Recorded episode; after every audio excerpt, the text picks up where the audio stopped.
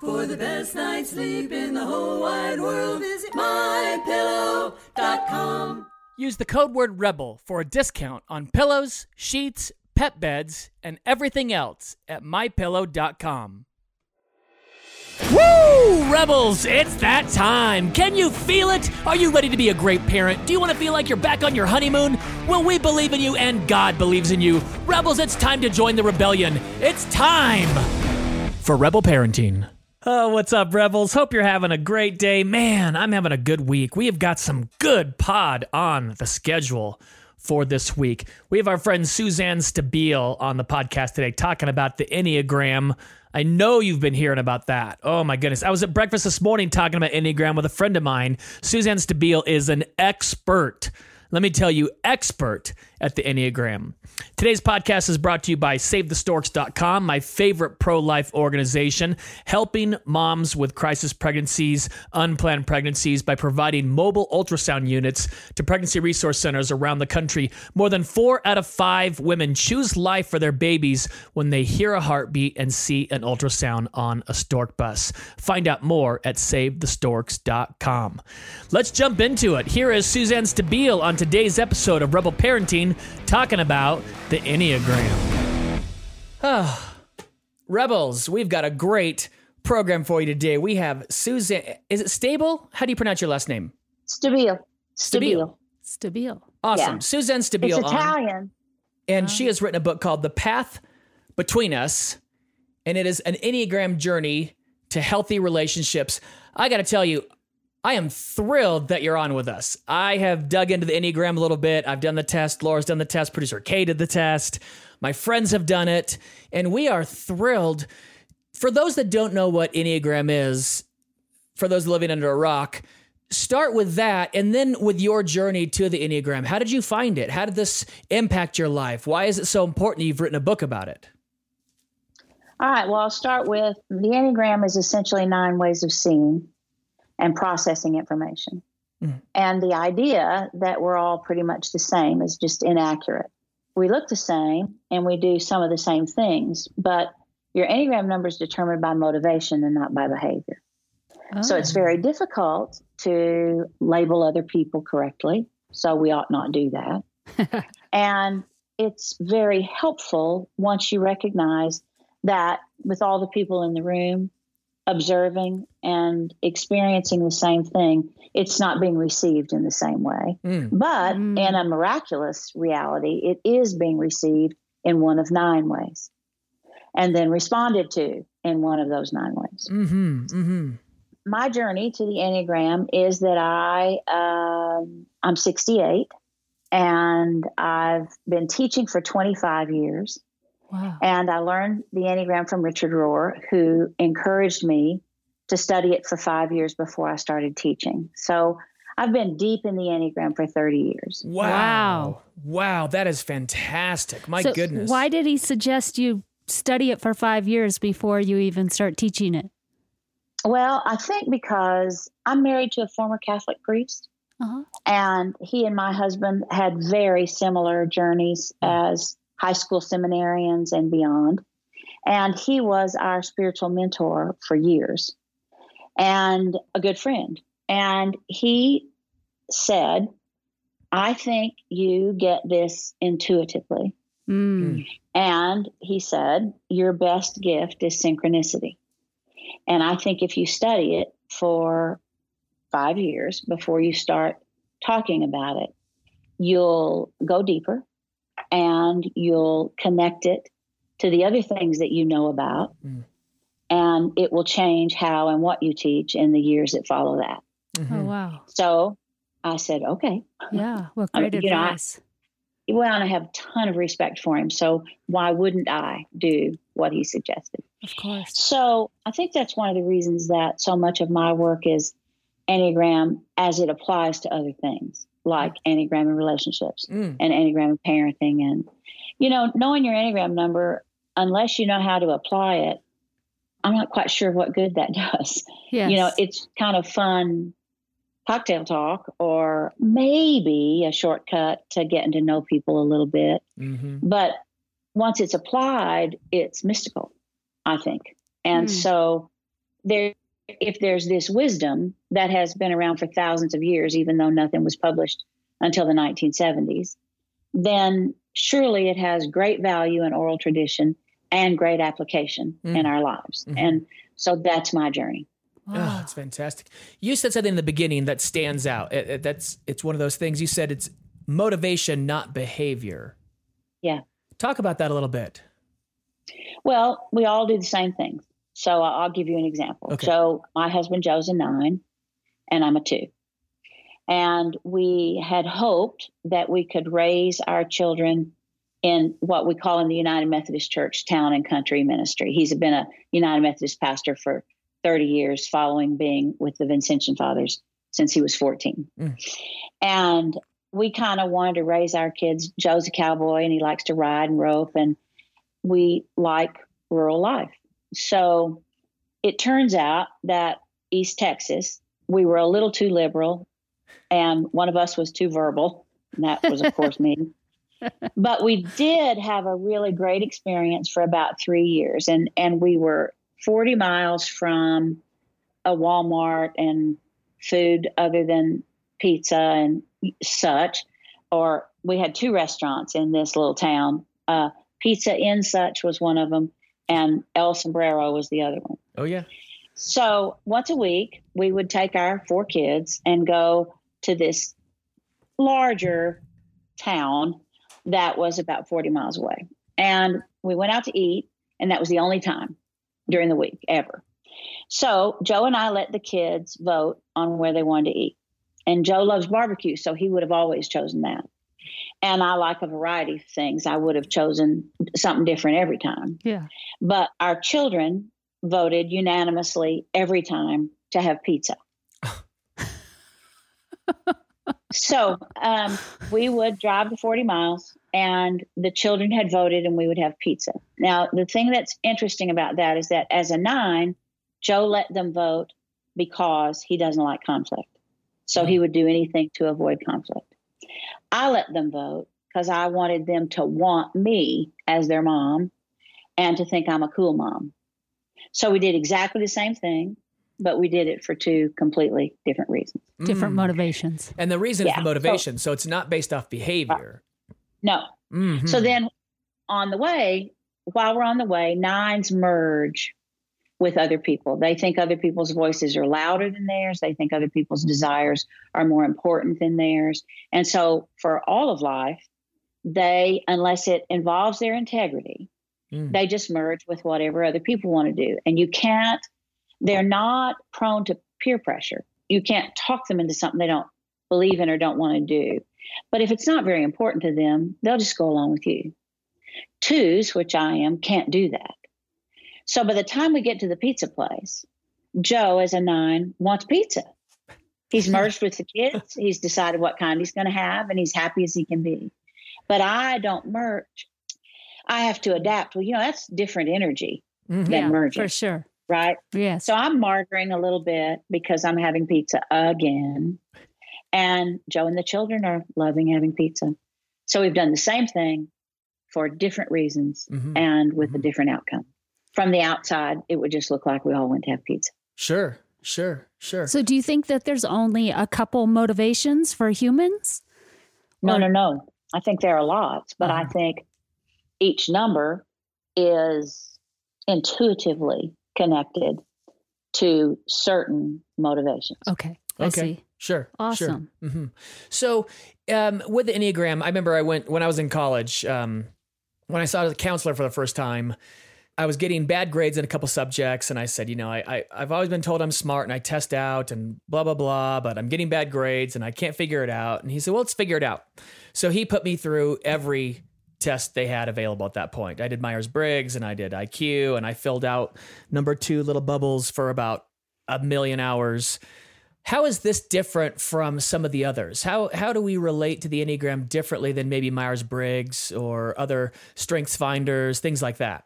So let me start by saying I, I'm a big fan of anything that helps us know ourselves better. So I'm not. Yeah. uh, you know, think negative to say about any of those. But what I do want to say is that I don't know what to do with that information. Mm. So I'm an ENFJ. It's clear I'm always going to be an extrovert. I'm feeling dominant. That's who I am. And it's helpful for me to know that, and it's helpful for other people to know that. But in Enneagram wisdom, you can be at any given time healthy in your number, average, unhealthy, in excess, or Mhm. pathological. Wow. And at any given time, you can do something with the information and the wisdom of the Enneagram to be a healthier human being. Mhm. A healthier version of yourself Absolutely. Huh. Absolutely. just by knowing the way you process information and the way you connect with others. And by knowing your orientation to time, which the Enneagram teaches, and by understanding of the three centers of intelligence, which are thinking, feeling, and doing, Mhm. which one's dominant for you and which one's repressed for you. And a lifetime of work is bringing up your repressed center. Mm. And we're all doing life with two of three centers.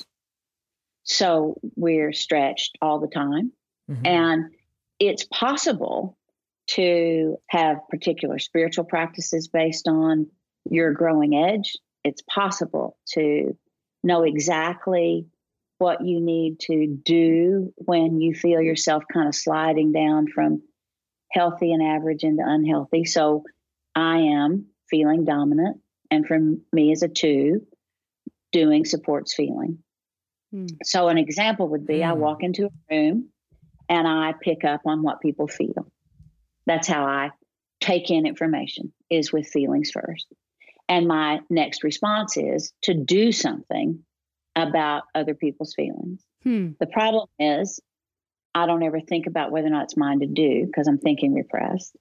I don't think about whether or not I have the capacity to handle whatever it might be Yeah. whether I'm committed somewhere else. So the challenge for me every day is to bring up thinking. Just keep bringing up thinking. Mm. In Enneagram wisdom, we don't push down anything, we bring up.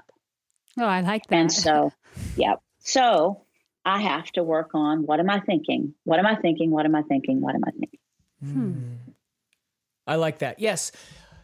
That makes a lot more sense to me. Uh, being an eight, I'm the, what is it, challenger. And I'm a control Yeah. freak. And I like to be Yeah. domineering. And when it's unhealthy, it turns into anger and manipulation and uh, things like that. That's it's interesting to see. I like that the wisdom, so you can. I know where I'm at with Myers Briggs, and the motivation of Enneagram to me has been more helpful recently. To try to figure out when I'm heading into the unhealthy areas, when I'm when I feel the anger rising, and when I feel the heat and all those types of things in me. Hmm. Hmm. So can I speak to that? Absolutely. So you are feeling repressed. You have lots of lust and lots of passion. Lust not meaning sexual lust, but you're feeling repressed. And so essentially, you do, and then you think about what you've just done, and then you do something else, and then you think about, and then you do, and then you think. And you are intuitively aware, if not otherwise, that you're feeling repressed. And so you convert most emotions into anger because it's right there on the surface for you. Hmm. But what people don't know about you is that after you're angry, it's over. Right. And so you have, you, when you Only an for me though. right, but it could be over for them if they knew that about you. yeah. They just don't know. So eights, nines, and ones are in the anger triad. Okay. And eight anger is straight up, and you're angry and you express that and you wait for other people to, and then you go on to the next thing. Nines are 100%. passive aggressive. Nines are passive aggressive because they don't like conflict. And ones turn their anger in on themselves first. Mm. Mm, Mhm. So yeah. their anger is expressed as resentment. Those are all three very different to deal with. Yeah, for sure. And all three of you are in the gut triad and you're all doing dominant and you're very different from one another. Mm. And that's so interesting because the behavior seems similar. The Yeah. explosions, the anger, the outburst, the, you know, those pointed comments, things like that seem similar across the board. But when you dig deeper into it, it they are very, very different. Hmm. If I express anger as a two on the Enneagram, That's not over for me for days. Huh. And so, how has that changed with you and your husband? You know, if you know that about yourself and, and he says, Oh my goodness, you're angry and it's not going to be over for a few days, how has that changed your relationship and the way that you relate to each other? He says, okay, first of all, let me just tell you, he's the best human being I've ever met. Oh. he's like beautiful. really holy. You know, like I tell everybody uh, when I'm speaking, wherever I am, I introduce Joe, no matter if he's with me or not. And I always say, he's good all the way through. Hmm. And I'm not. I'm not good all the way through. Sometimes I'm bitchy. Sometimes I'm manipulative. I'm just not good all the way through. And it just occurred to me about six months ago that nobody has ever argued with me about that. so evidently it's true. Oh, That's classic. Nobody's ever said, "Oh yeah, you are." I, actually, no. But he will say to me if we have a disagreement, you know, this part of this was on my side of the fence, and this other part was on your side of the fence, and we're in a good spot, and I forgive you. So you need to just leave this here. We don't need to talk about it again. You don't need to apologize again. We're done with this. mm, Hmm. That's because we know the Enneagram. hmm Yeah. That's a piece of how we deal with one another because we know the Enneagram. mm Okay. a piece of how we deal with one another because we know the Enneagram is that he's passive aggressive. So if I hurt his feelings or if I uh, do something aggressive that he doesn't agree with, then he doesn't say anything. But I office at home and he leaves for the church at different times. And he usually calls me about an hour after he gets to work. Well, if he doesn't call for two hours, then when he calls, I know. Yeah. So I say, everything all right? Like, have I done something? Oh, I, what are you talking about? Mm. Oh, uh oh, Becky, who's his administrative assistant. He'll say, Becky kind of needs some help right now. I got to go. Well, what that all means is, yes, you hurt my feelings. I'd like for you to figure out what you did. I don't want you to do it again. And I don't want to talk about it. Uh-huh. Exactly. Yeah. And that doesn't work with me right. because I'm a verbal processor. So I send him a text that says, yeah, we can deal with this when you get home. Yeah. Oh, Nice. Yeah. yeah. sure. Hey, I got the hint. We'll have a conversation when you get back tonight. How about that? Exactly. Exactly. And then Mm. he'll text me back because he would really rather deal with it with a few texts Yep. and then just go on with the day. I was at a, like a MOPS group, like a mom's group this last week, and Uh-huh. they were doing a little teaching on this. And they were saying she suggested that it's better to not take the test that's online, but to read your book and do it intuitively as a process and as a journey and find out your your method because like spend a couple years searching about who you really are versus just take the test and then go look and see what you are. What would you say to that? I'm not a fan of the test at all. Okay. I don't hmm. use it. And I'll tell you why. Because I think primarily, I think the best one is the Riso and Hudson quiz. It's 140 questions. And I think their work is great. And I've learned a lot from it. Yeah. Having said all that, I don't think you can measure motivation for nine people who are at different stages in life and who've had different experiences with 140 questions. Mm, Right. mm, I agree. And the Enneagram was taught orally for thousands of years before anything was ever published. And I think the test is a Western world shortcut that doesn't serve us well. It's Okay. the It just Prime. doesn't serve as well. That's yeah. right. And so, It's the yeah, so here's what I would say about that. Joe and I, at times, have an institute for spiritual formation. Right now, we're doing, I'm doing Enneagram cohorts and he's doing contemplative practice cohorts. But when we did have the institute, and this is 18 years ago, we would use the test for the first session and then have everybody go away and observe themselves based on whatever the test said. And then when they came back three months later, I would teach it orally for a day. Okay. Mm. And over a number of years and a number of groups, the test was wrong 60 ish percent of the time. Wow. That's a lot. Yeah, that is That's a a, lot. It is. that That's a is high- a big finding. Yeah. yeah. So it's So- better just to sink your teeth into this thing and really figure out, spend some time figuring out who you are. Well, if you'll do that, it has so much to offer. Yeah, sounds like it. and like if it. you don't do that, then the deeper you go, the more confusing the information is. Mm. Sure. Richard Rohr says, uh, information is not knowledge and knowledge is not wisdom. Yeah. Yep. And Ooh. the Enneagram offers wisdom, but it's a journey and there's not a shortcut. Oh, I love it. Mm, So you hear that, Rebels? There's no shortcut in this. yeah, I love it. This is the real deal. definitely. Don't go anywhere. We'll be right back with more Rebel Parenting. Hey, Rebels, this portion of the podcast is brought to you by our friends at Save the Storks. Save the Storks helps moms with an unplanned pregnancy, and that's my story. I was an unplanned pregnancy. My birth mom was 16 and faced an uphill battle, and a pregnancy resource center in her area helped her carry me all the way to fruition and then helped adopt me into my family. And Save the Storks helps pregnancy resource centers across the country with stork buses, providing mobile ultrasound machines where four out of five moms choose life after seeing their baby on an ultrasound and hearing the heartbeat. Over 6,000 babies have been saved on stork buses. Please support Save the Storks with your prayers and visit SaveTheStorks.com to become a monthly sponsor. Join the movement and help us revolutionize the meaning of pro life. For more information, visit SaveTheStorks.com. Welcome back to Rebel Parenting. Did you miss us? when people are i was talking to someone that does a different style personality test um, and they're doing it with their children.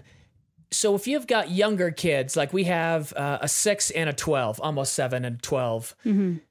obviously she's not you know my six year old isn't reading this book. How do we look at her in this and not use you know i've got a filter in front of me. You know i see i see the world because i believe i'm right all the time as my eight and so i mean there's an example when lincoln was a baby laura saw that he had a vision problem and i argued to high heaven that my son was perfect in every single way. He did not have a vision problem. There was nothing wrong with him. and lo and behold, he's been wearing glasses since 18 months as his daddy has horrid vision and, you know, all that.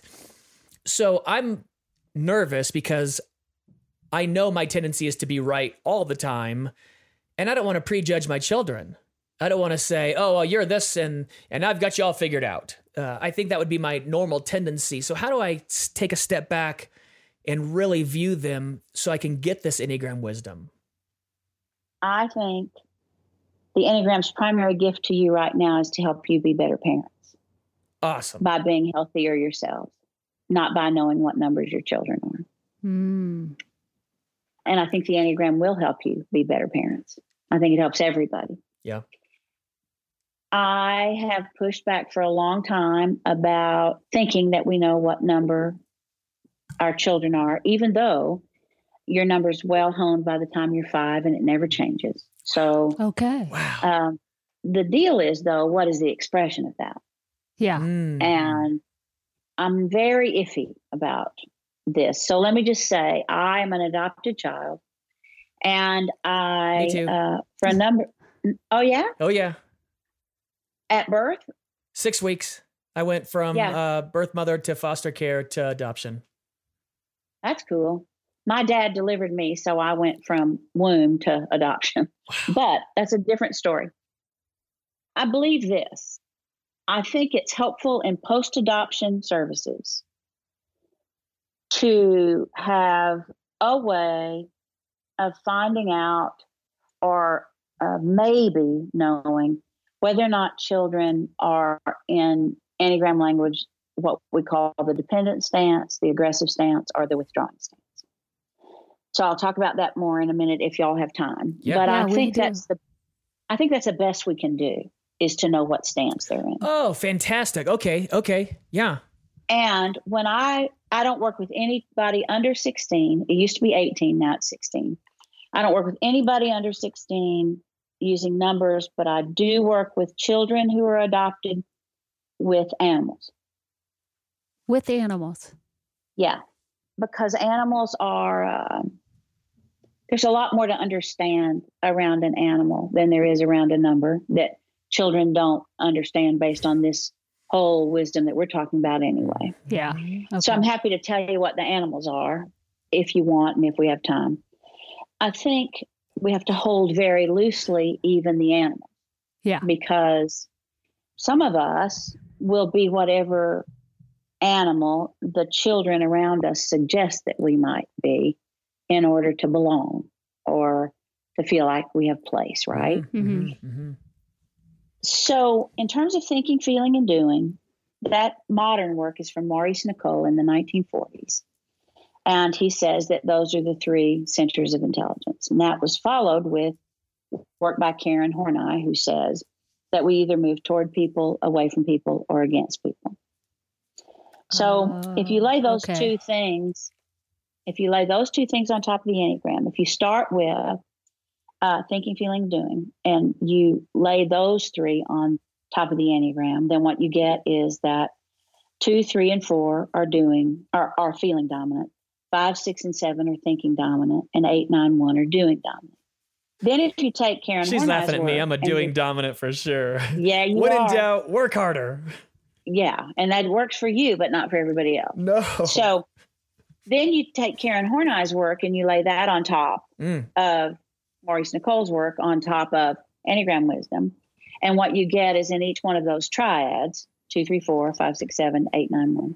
Yeah. In each one of those triads, there's one that's doing dominant, one that's feeling dominant, one that's thinking dominant.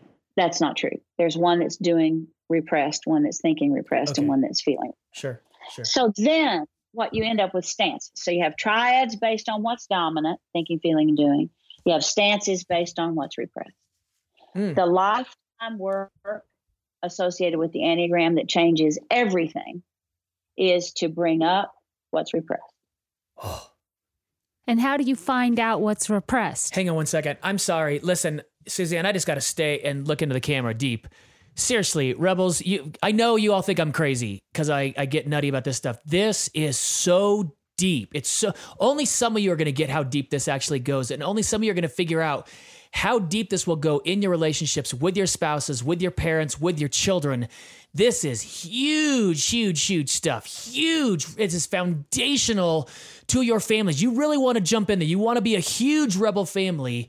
I mean, and here's what I'm having to do is pull all my feelings and thinking and pride and ego out of this stuff and just allow what is to be allow the repression to be that to understand the motivation to see the stance of my spouse of my children of myself of my parents of those around me if we can really pull ourselves out and allow the holy spirit the lord to speak to us through this i mean the wisdom oh my goodness suzanne this is this is revolutionary stuff. I know it's been thousands of years, and it's some all of a sudden, isn't it crazy? You've been doing this for three decades, and now it's becoming so popular. You're like, I know, it's smart forever, you know. I just, I, I just want people to understand. I mean, if you see this book right here anywhere, pick it up. I mean, your life will change through this stuff. Sorry, I, I know I'm interrupting, but wow, wow. That's one of the best interruptions I've ever had while I was talking.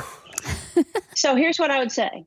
So let's think about uh, Lincoln and what's your other what's your daughter's name? Lucy. Lucille. And who's old? Lucy's oldest. She's young. She's the youngest. She's young. All right. So let's say that Lucy is a withdrawing member, meaning she's a four, five, or a nine, which would mean in my language she's a butterfly or an owl or a turtle. But you, her dad, are a lion. So you want them to be in activities and to go and do and to be social and to be in the world and to achieve and accomplish. But Lucy may want to play in her room by herself for a while every day because she gets energy from withdrawing, not from standing with other people and making connections. By the way, I'm just going to interrupt for a second. This is my son. I, I had this conversation we with him this morning kids. because Yeah, switch it. if you switch it, it'd be perfect. Kids. It is. He, I, I told him this morning. I said, "Buddy, I can't have you isolated in your room all day. I can't do this. I, we, you know." And and I have, I'm just, I know I'm interrupting. I've seen that. We had a birthday party. We had 15 kids over. We're out in the cul-de-sac. We're playing. It's all amazing. And I see him walk in the house, and I was like, "That's interesting. What if he's going to the bathroom?" And so I just kind of went and checked on him. He's sitting on the couch, and I said, "You okay, buddy?" He goes, "Yeah, I just need a break." And I was like, "Okay."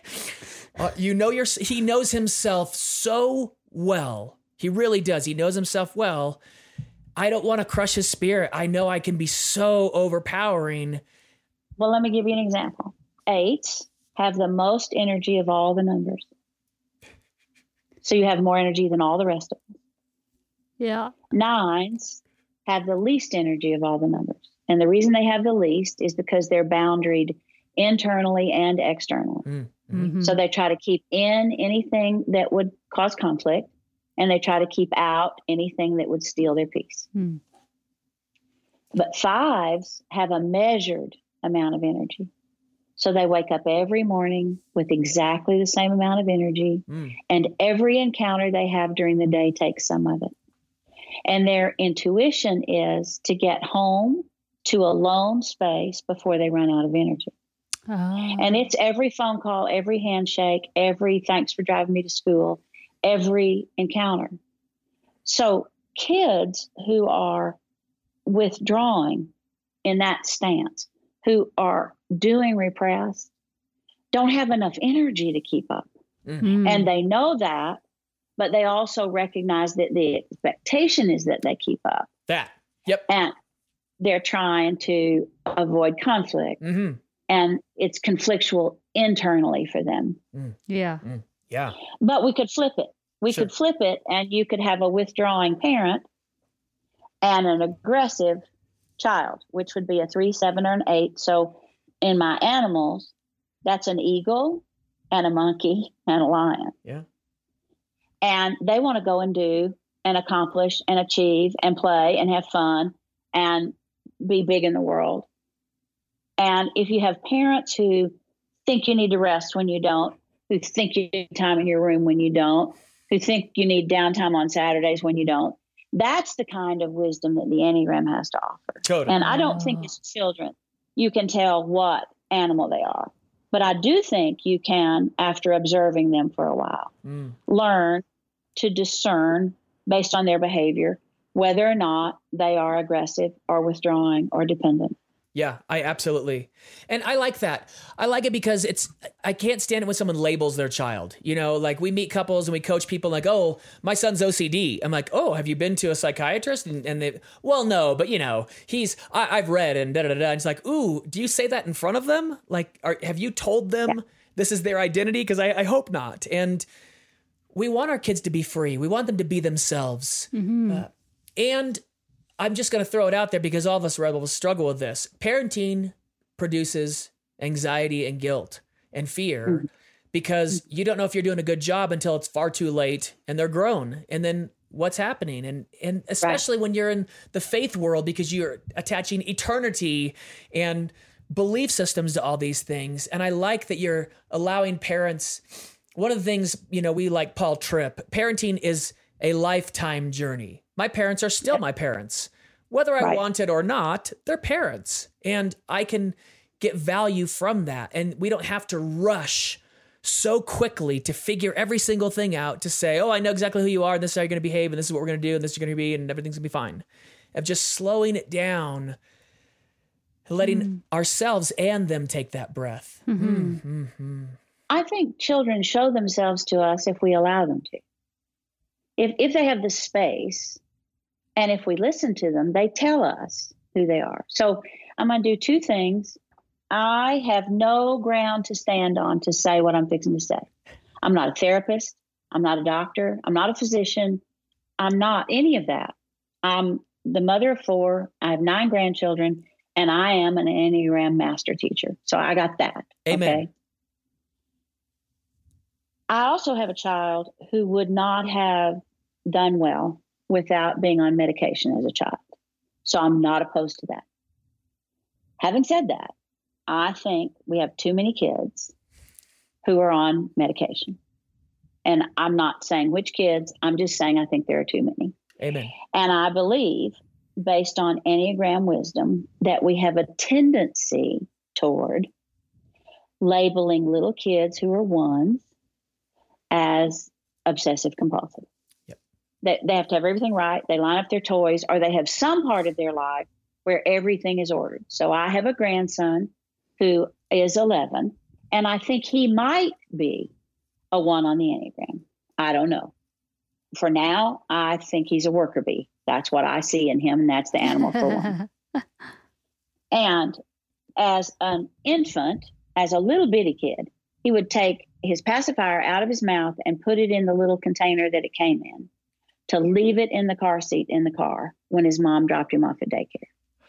wow. None of my other grandchildren would give that thought, right? So I could pick out one behavior and say, I think that's it, but that's foolishness. Mhm. Yes. Mhm. Here's what I know his name is Noah, and here's what I know about Noah. He needs to hear that he is good, Mhm. and he needs to hear it without having to ask for it. Yes, And amen. that's true of all ones on the Enneagram. That's true of every child that's ever been born since Cain and Abel, Right. because Adam and Eve weren't Right. born, but they needed it too. This is the truth, Suzanne. I was at a rehab center not long ago, and we were talking to people, and this is forced, and so everybody committed crimes. And a friend of mine was there speaking, and he said, "Hey, does anybody here need to be told?" When you're blowing it and messing up, does anybody not know when you're hurting someone's feelings, when you're ruining your life, when you're breaking the law? Does anybody not have a concept of right and wrong and know when you're need? Do you need to be told? No one ever raises their hand. Everywhere we go, no one ever raises their hand. And if you ask the opposite, do Yep. you know you're good? Do you know you're loved? Do you know you're appreciated? Do you need to be told when you're doing good? Do you need to be told when you're appreciated? Every hand will go up because we don't hear it. We hear the negative in our head. We hear the negative from fearful, scared parents worried that your kids are going to go to hell or do the wrong thing or make you look bad. And so we constantly keep harping on what kids are doing wrong or what your spouse is doing mm-hmm. wrong and not on you're loved. yeah. You're special. I Yeah. think the sun and moon rise from you. yeah. Mm. Okay. So I, now I got a lot to say. So I'm going to start with going through the other numbers that I think we may label inappropriately. Mm. Okay.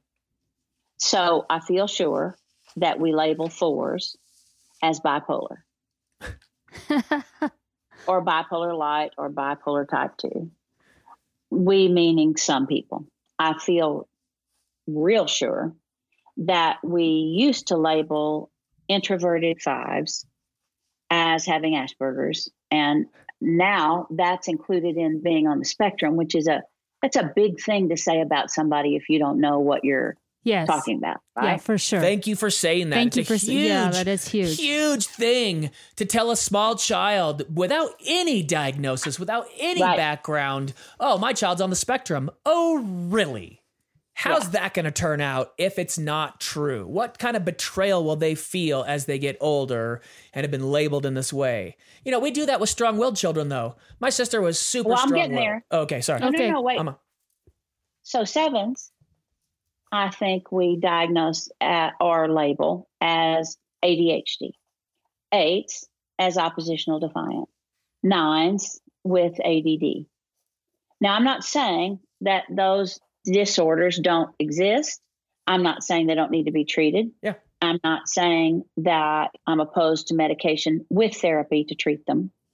Hmm. I am saying that we loosely use language that we don't understand. Mhm. And I think Enneagram wisdom offers us some insight into what could be ha- happening that might not be quite that extreme. And that if allowed to be, kids will learn how to manage themselves. yes. Ryan, you went through things that kids need to hear, and you said you were good and you're special and you're loved. So let me just tell you that according to Riso and Hudson, ones, all ones need to hear you're good Mm. because that's their lost message. Mm. And four's lost message is that you're known and understood for who you are. Mm. And fours are the most unique number on the Enneagram. I'm pretty sure there are fewer of them than any other number. I think it's a miracle when they can work every day with a seven and an eight. Producer saying. K. Woo woo. She has been our saving grace for two We wouldn't straight be where we are today without her. It's true. No kidding. You're both feeling repressed, and she's feeling dominant in spades. So, y'all need to send her flowers or something. So, here's what I think I think the Enneagram has a lot to offer, and it has nothing to do with assigning numbers to children. I see. Amen. Yes. Now that I've said all that, I've stayed away from this, but my children uh, have known the Enneagram for most of their lives. My oldest has known it for, she's 40, and she's known the Enneagram since she was 19, I think. Mm. And she and her husband, who's known it since he was 19 as well, Mm. they are doing some teaching now for us in Life in the Trinity Ministries. And they're working on Enneagram and parenting Ooh, fantastic. within the guidelines. Yeah, within the guidelines of what we think is an honest way to best use this wisdom to help parents whose earnest and holy desire is to be the best parents they can be for their children. That's wonderful. Wow. I'd love to have them on. We definitely want to talk They'd to them. love- Yeah, you Absolutely, do. because you know what you said in the beginning when I was saying, you know, parents try to place numbers on their kids and figure out what they are and all that, and you're like, stop, don't do any of that. Figure out what you are, let it work on you, which will allow you to be a better parent, regardless of what number you figure out or don't figure out your child is. The better you can be as a parent. That's what we talk to parents all the time. If you want your kids to have a good marriage, work on your marriage. If you want your kids to be good at finances, work on your finances. You want your kids to be spiritual, work on your spirituality. You want your kids to be, you know, work out, work out, eat healthy, eat healthy. Uh, All those things flow down if they see the important things in your life. Hmm. And this is allowing us to be better parents, to not try to figure our kids out, but to figure ourselves out so we can look at their motivations and figure out, hey, you need to be told you're good, or you need to be told, hey, I see you. I see you. I know you. Man, you're unique. One of my big problems of being adopted was before my son was born, I had never known another human being I was biologically related to. Right. Me too. And I've been so there. I was desperate hmm. to find out how alike we would be. I just wanted to be like someone else. And but Me what I was doing to my son was telling him all the things that you're unique in aren't good.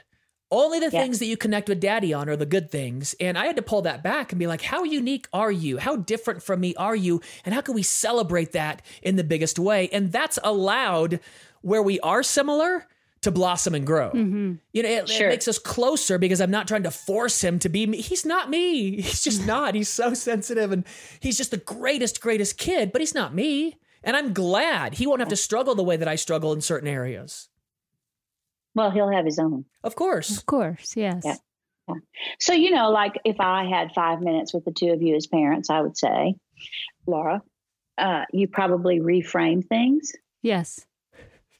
And it would be better if you can let them be, Okay. if you can let them be as they are for a longer period of time. Mm. And Ryan, it'd be real good for you to to see and study whether or not people can hear you, not understand what you're saying, but that, can they hear it? Are you Mhm. saying it in a way that they can hear you? And so the point is, do you want to be heard or do you want to say it your way, right? Yeah. And Laura, the Oh, point no. is, can you be with your kids or others in their pain? Or is it so painful for you that you just need to reframe it real quickly for everybody? right. And that's one example with only two numbers of things that change your children's lives sure. that have nothing to do with knowing their numbers Right. Exactly. or what animal they are. Mm. Exactly. So I I love that you feel keep bringing that back up. It's so important as a parent to hear that. It's so important to keep that repetition in my brain of it's more important to figure out who I am and how to relate because you're exactly right. I, I'd throw myself under the bus. When I feel like I'm not being heard, I just raise my voice Right. because you'll hear me, but it's just Yeah. saying the way I want to say it. It's not, no one's hearing me. Now they're just paying attention, but they're not Yeah. listening. And- it's not sinking in. It's just, I'll put my eyes on you and I'll give you the scared look on my face because something's going on, but it's certainly not reaching the heart. It's not reaching in here. Well, it's not an honest representation of your heart. Nope. Yeah. So I want to let's run through the animals so Mm. that y'all Yeah. don't get a thousand emails about what they are. okay. Uh, ones are worker bees. Twos are kangaroos. Now, let me tell you what you need to do. If you're a parent, you need to read about these animals because we, Joey, actually, my daughter who's doing some teaching with us, and she and her husband are doing Enneagram parenting work. She decided that the best way for us to figure this out would be if she researched animals Perfect. and then assigned Enneagram numbers to animals instead of assigning animals to Enneagram numbers. Yeah, that's smart and genius. Yeah. I love your family. Yeah, Ugh. me too. So, um, twos are kangaroos, threes are eagles, fours are butterflies, fives are owls, sixes are bunny rabbits, sevens are monkeys, eights are lions, and nines are turtles. Okay.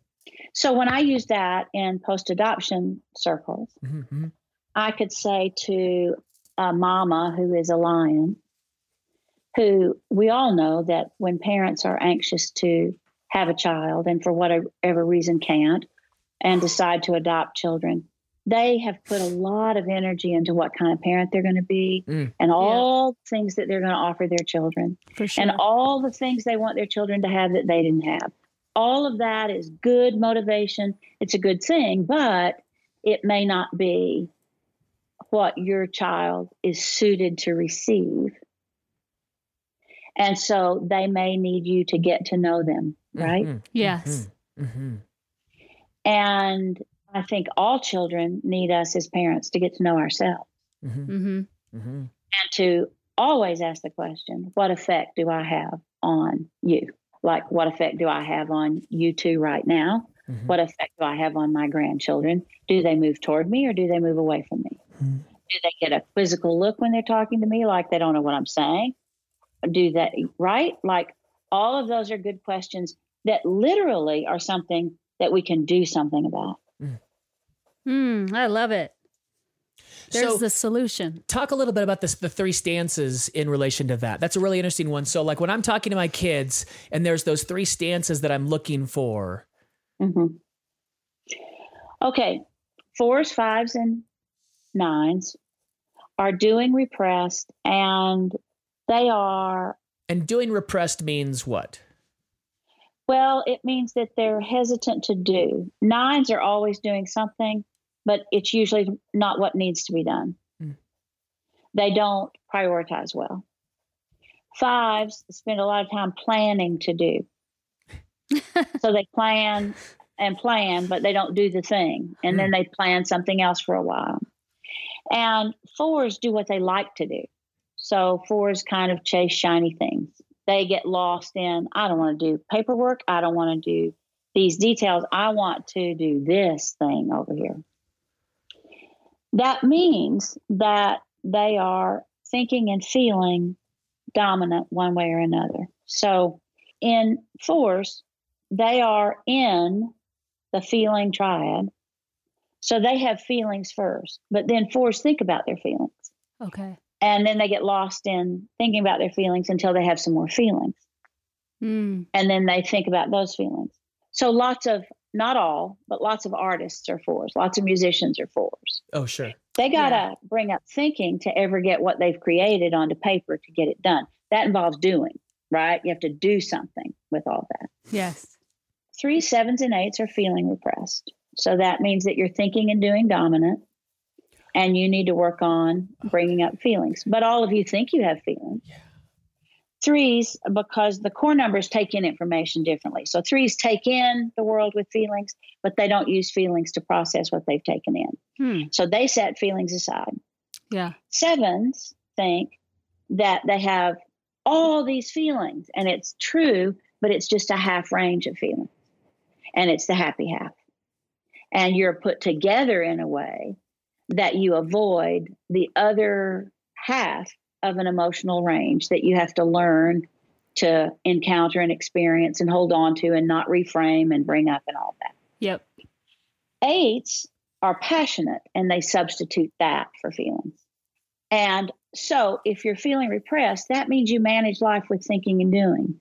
So that means you don't get distracted by other people and how they're reacting and how they're responding. You're just thinking and doing and thinking and doing and accomplishing and accomplishing and accomplishing. Hmm. Yeah. Twos and sixes are thinking repressed, and that's offensive. All of these are offensive, right? People don't love to hear this, and they argue with it, and I usually win. But ones, twos, and sixes are thinking repressed, and they believe they think all the time. So if you're Enneagram wise, you know that ones have a constant critic that is a voice they've lived with since they were children Mm. that tells them how bad they are all the time. Mm. All and this voice, the critic, never gives you an at a girl. Never, it's never a compliment. It's always, you're dumb, you're stupid, you should have known better, you shouldn't have done that. And will they voice Ow. that, or that will just be something on the inside? It's, it's happening in the inside. But Noah, the one that I think is a one, when he was about six, I guess, he said to his daddy, uh, Daddy, do you hear voices that other people don't hear?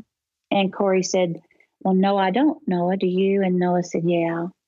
And Corey said, Well, what are they saying? Because he knows the Enneagram. And Noah said, I don't want to tell you. They're not. Yeah. Yeah. And you can watch children who you think might be ones, Uh huh. and they'll be along kind of playing, and then all of a sudden they'll stop and back up, and it's like they got in trouble in their head. Yeah. Right. So twos, when you tell them they're thinking repressed, say that can't be. I think all the time. And we do think all the time, but 80 to 85% of the time, we're thinking about relationships, Oh. just relationships. And as it turns out, there are other things in life that you need to think about besides relationships. Yes. And sixes are in the fear triad with fives and sevens. Mm. And they manage their fear with worst case scenario planning. So sixes are always planning for the worst thing that could happen and what they're going to do if it does. And they believe that that's thinking, and it is, but it's not productive thinking because most of the things they plan for don't ever happen. Hmm. Okay. So you can tell, you can tell. Now I'm I'm opposed to Karen Horney language when it's applied to the Enneagram. I don't agree that they move against people. I think they stand independently and it feels to people like they're moving against them. Mm-hmm. okay. Mm-hmm. All right. So aggressive numbers, threes, sevens, and eights. That they either move away from people or they stand independently. Ones, twos, and sixes are dependent numbers and they move toward people. Right? Yeah. And fives and nines back up. So I may need to clean that up. Fours, fives, and nines move away from people. One, two, and sixes move toward people. Three, sevens, and eights stand independent. Perfect. You can watch children and know whether or not they're doing that. Yep. Oh yeah, Easy. man. You can see it on the cul-de-sac when the kids are playing. Yep. Yeah, until we tell our children to move toward the other children. And then they do it in order to please us, but Right. it's not they intuitively are. Yep. And so that's where personality comes from. They have to add another layer of personality in order to do all that. So, you know, I go all over the country teaching people about who they're not. who you Mhm. who you are is who you were created by God to be in your essence, which is underneath all of this. All of it. This is just our way of making our way in the world. Yeah. Perfect. Oh, Suzanne, we have we've got to close it, but my goodness, this has been Woo. Fantastic. enlightening. Yes. Enlightening. My goodness, we got to have you back on for sure. Well, Um, thank you so much. I for cannot that. wait to meet your kids. And They're- thank they're- you. Yeah. And thank It's you to to Joel. Joel, we appreciate you. Yes, thank you so much. This has been just amazing. It's just been amazing. We really appreciate you. Thank you. Have a great day. We'll talk to you soon. Y'all take care of the kids. We will. Thank we you. will for sure.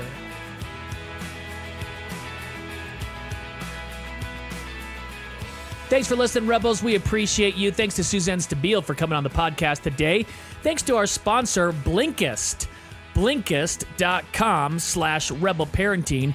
15 minute summaries of nonfiction books. I am now reading The Richest Man in Babylon in a 15 minute summary. They call them blinks. I love it. 15 minute little blink tells you what the book is about to let you know whether you've got all you needed or do you need to read the rest of the book. Find out more at blinkist.com slash rebel parenting. That's B-L-I-N-K-I-S-T dot com slash rebel parenting. Thanks also to the Voice of the Martyrs, helping those being persecuted around the globe for more than 50 years. Persecution.com is their website. God bless rebels. We'll see you soon. Rebel Parenting is produced by Rebel Media House, and when you need a little help with your marriage or parenting, and everyone does, you can find it at rebelparenting.org.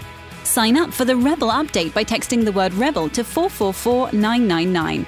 That's R E B E L, and the number is 444999. We love it when you share Rebel Parenting with your friends and family, so thank you. God bless. Thanks for spending your time with us, and we'll see you next time for another episode of Rebel Parenting.